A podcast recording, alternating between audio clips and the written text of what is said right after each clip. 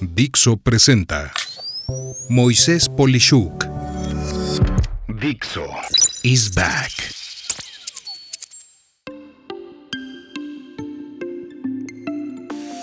Estructura administrativa. Episodio 4. Los procesos del negocio. En este episodio 4 toco el tema de los procesos del negocio y fíjate que siempre he sido consistente en decir que la empresa que tiene los mejores procesos siempre es la empresa que gana. Sin embargo, esto ha provocado una miopía empresarial. Esto es pues la minimización de los temas de la misión, los objetivos, las estrategias de la empresa y pues tomándolos en lengua vulgar entre comillas como rollo para solo pensar y enfocarse en concentrarse en crear los mejores y más increíbles procesos. Para este momento, si has seguido esta serie de la estructura administrativa en orden, puedes ver que por algo la he llamado estructura administrativa. Pues eso es lo que es una estructura, o sea, un esquema formal que representa las relaciones, las acciones, las técnicas de decisión y los procedimientos que van a ir articulando a un conjunto de personas, unidades, factores, materiales y funciones que están orientados a la consecución de un propósito muy concreto.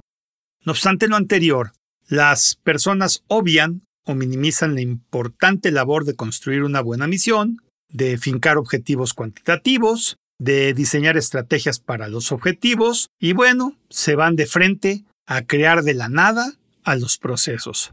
Por eso, de verdad, todo sale mal. Y si no mal, sale ineficiente. Y si no es ineficiente, es impreciso, o impráctico, o disfuncional, cuando todo lo que se tenía que hacer es seguir un orden lógico y diseñar los procesos que precisamente den soporte a las estrategias de la empresa. Así que, si no has escuchado los tres episodios anteriores, por favor, pausa este episodio y ve al episodio de la misión y empieza por allí. Si por el otro lado has sido una persona disciplinada y me has tomado en serio, precisamente Después de la estrategia, viene este increíble mundo de los procesos de la empresa que pretendo detallar. Cuando digo que en los procesos se librará la batalla mortal en el medio empresarial, realmente eso es lo que quiero que se entienda. Así es. En la guerra entre negocios, la empresa con los mejores procesos es la empresa que gana como lo voy a repetir hasta el cansancio. Pero entonces, ¿qué es un proceso? Ahí empieza el primer problema. La interpretación es compleja porque los procesos guardan una estrecha relación con dos grandes componentes adicionales para lograr el óptimo en lo que correspondería a una ejecución impecable. Y esto, como si fuera un triángulo, tiene por un lado a los procesos pero por otro lado está la gente y en el tercer lado está la tecnología. Y quiero aclarar, no hablo de tecnologías de información. Tecnología puede ser maquinaria y equipo. Los procesos, pues, son el punto de interacción con la gente y la tecnología. Esto cuando se hace mal, crea inconsistencias tales como que a pesar de tener los mejores procesos y la mejor tecnología, si la gente no es la adecuada, suceden siempre errores con frases como es que así entendí que tenía que hacerse, o es que eso es lo que me dijeron, o es que así lo interpreté, es que, es que, es que, al infinito. Cuando la gente es la adecuada y bien entrenada, pero la tecnología no es la óptima, se tienen errores siempre diferentes. En el mundo de tecnología se le conoce como niveles de servicio también. O sea, qué tan rápido puedes recuperarte de un problema. A veces algo falla por una hora, Pero dos semanas después, eso mismo falla, pero por un día. Y luego, qué sé yo, un mes después, tira todo por una semana. Y es lo mismo. En pocas palabras, si la tecnología es inadecuada u obsoleta, el proceso no sucede como debe y siempre el error es aleatorio.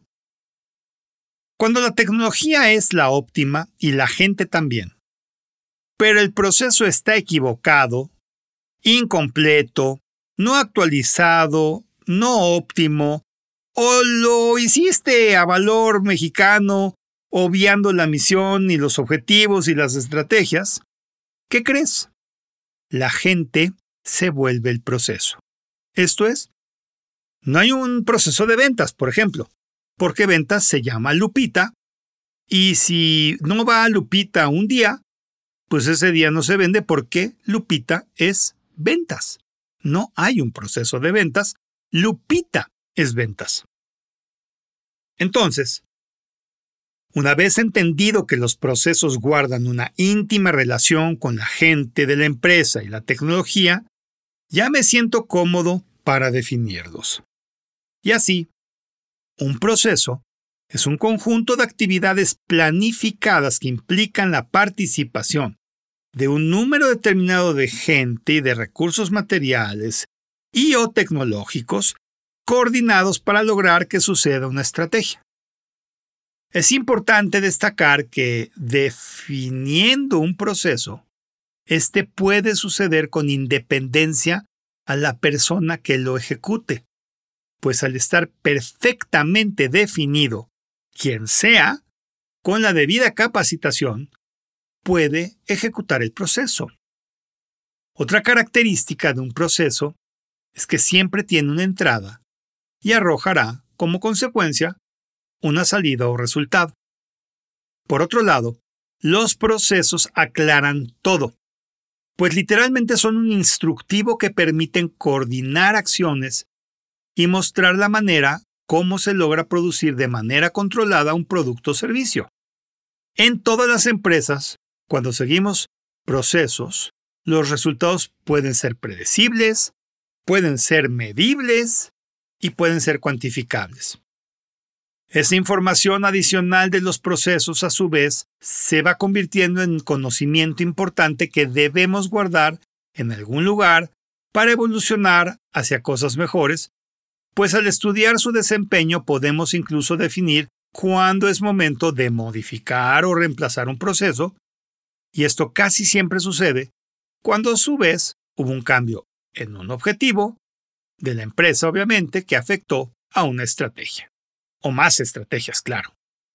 Y de allí podemos incluso brincar a toda una serie de herramientas y tecnologías definidas por el acrónimo en inglés BPM o Business Process Management, conocido como gestión de procesos de negocio, que representan un método para diseñar, ejecutar, analizar y mejorar continuamente cada proceso de negocio de una organización para orientarlos a las estrategias que reportan objetivos concretos e incluso modelarlos para ver cómo se desempeñan incluso antes de entrar a producción.